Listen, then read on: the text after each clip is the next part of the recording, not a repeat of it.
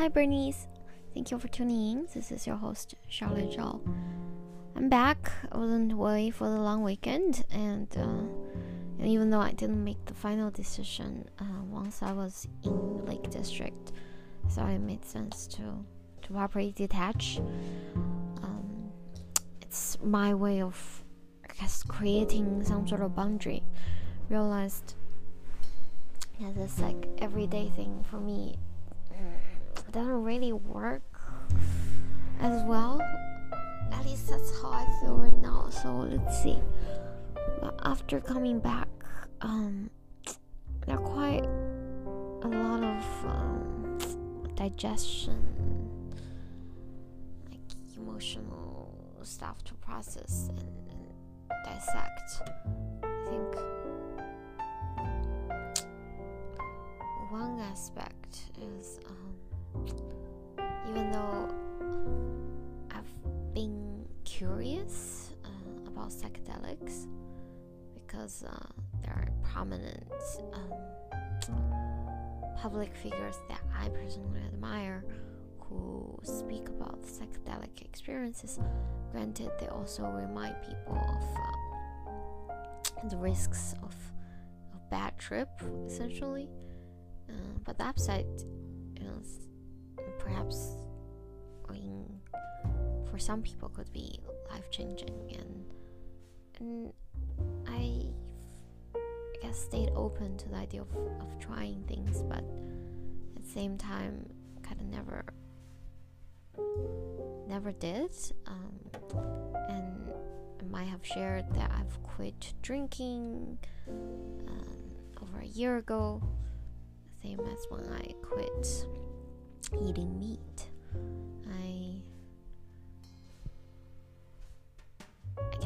Just um yeah, didn't really think I would do it.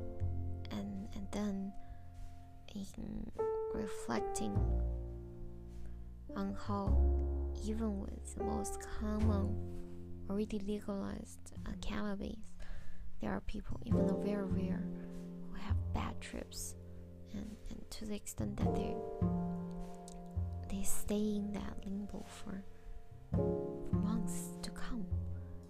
might never you might never properly like get out of it right? That is frightening.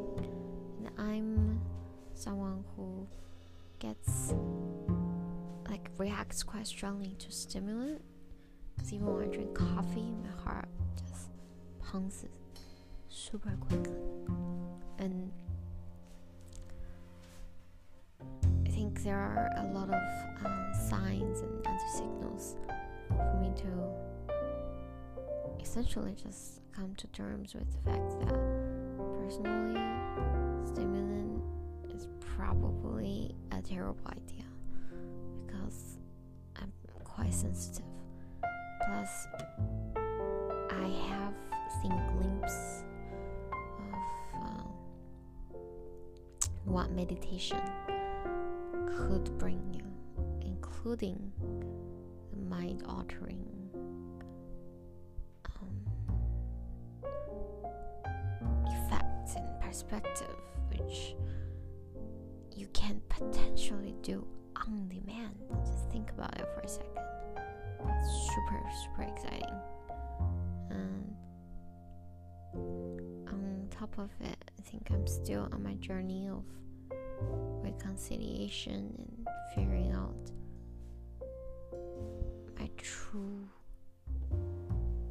goals and desires so I can stay true to myself and and continue with practice. I I wonder how much of it is just me on the day feeling slightly dist- I guess it's exhausted from the trip in some ways. Still recovering, and also because my mind is recovering. But um, there are a lot of things to look forward to, and I I'm just trying to find the balance. It will happen. Figure it out. And I'm on a journey right now. But yeah, I think in being reminded of the story of Theranos once again, you will realize that Elizabeth Holmes she never blinks she probably believing in her own lies. In a sense a famous um, experiment done by Dan Ariely a behavioral economist one of my favorite behavioral economists um, measured people's likelihood to lie when say the the gain of their line would then be donated to a charity versus get pocketed versus um I guess just like potentially being caught. You realize people um, are way more likely to lie when they donate to a cause, and in this case, lie detectors can't even detect it because lie detector detects tension, right? When there's misalignment between what you think who, who you are versus what you do, there's tension. Um, but when you lying so that the money can go to a cause, you justify that and you feel like you're doing the right thing, the good thing. Um, then, yeah, the old American University type um, old American household imagery of having your standalone house might not be necessary at all. But yeah, um, I feel like I'm almost falling asleep.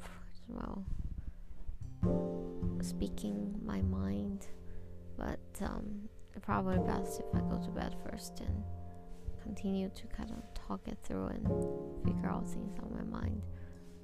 It's a process, but it's good. I realize I um, I do benefit from just vocalizing things. So yeah, there we go. Anyways, thank you for tuning in. As always, appreciate your effort and progress. See you tomorrow.